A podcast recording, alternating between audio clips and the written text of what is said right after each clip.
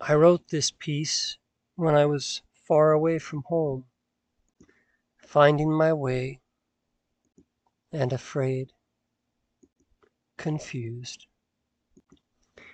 And I often played the song, the folk song, 500 miles. It resonated with how I felt. And then I wrote this one day. Here are a few thoughts about the folk song 500 Miles by Peter, Paul, and Mary, and about the parable of the prodigal son. The song was originally written and sung by Hedy West, entitled The Rail- Railroader's Lament, but the lyrics may have been derived from an older folk song. The parable of the prodigal son can be found in Luke 15. Lord, I can't go a home this away. That is a haunting lyric. Lord, I'm one. Lord, I'm two. Lord, I'm three.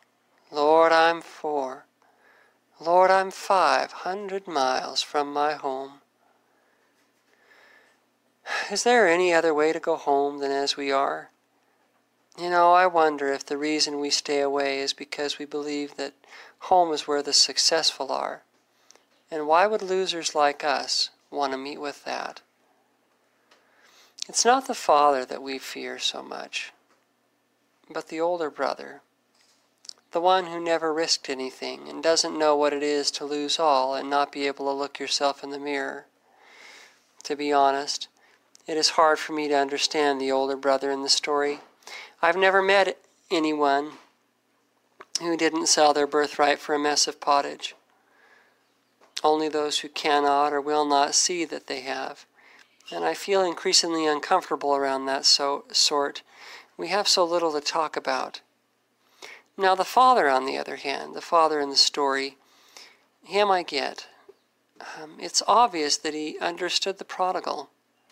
He might not have spent his wealth on harlots, but it appears, at least, that he understood what it was to be deeply wrong and terribly ashamed, and to have to return home with nothing. You might say that it was fatherly affection that prompted him to slay the fatted calf and throw the party and all that. I'm sure that there was some of that in it, but consider what you know of fathers and sons and reconciliations. In most cases, returning prodigals are met with skepticism, and the reconciliation is slow, and it's paced commensurate with the prodigal's improved behavior. This father seems to understand firsthand what it is that the prodigal has had to overcome to return home. I may be stretching the point, but the meeting of these two is very moving, and I have a hard time not believing that the father understood. And then there is this party with special gifts a robe and a ring. Rings historically denoted ceremonies wherein there was a transfer of authority. Now that's strange in this whole thing. That kind of sticks out. It's a, it's a strange thing to do for a nasty prodigal. A party, perhaps, but the ring and the robe just go over the top. The brother's angst is somewhat understandable considering the lavishness that was poured over the one that was lost. But the strange thing about the story is how it all turned out. In the end, we see this feast, and there is the prodigal, and there is the father, and then outside is the other son. There's one person left out in this whole thing, standing out, likely in the dark, alone. And there he is, the other brother, and of course, even stranger, of his own accord. The other thing that's interesting is the fact that the father and the prodigal end up in the same boat financially. Think about it. What does the father tell the older son? He says, All that I have is yours. So, wait a second. So the father's saying that from this point, he really owns nothing. Now, it, it may just be a matter of time. He, there may need to be a transferal of deed. It may have to wait until his death or whatever. But the father has kind of resigned himself to the fact that he is leaving all of his earthly possessions.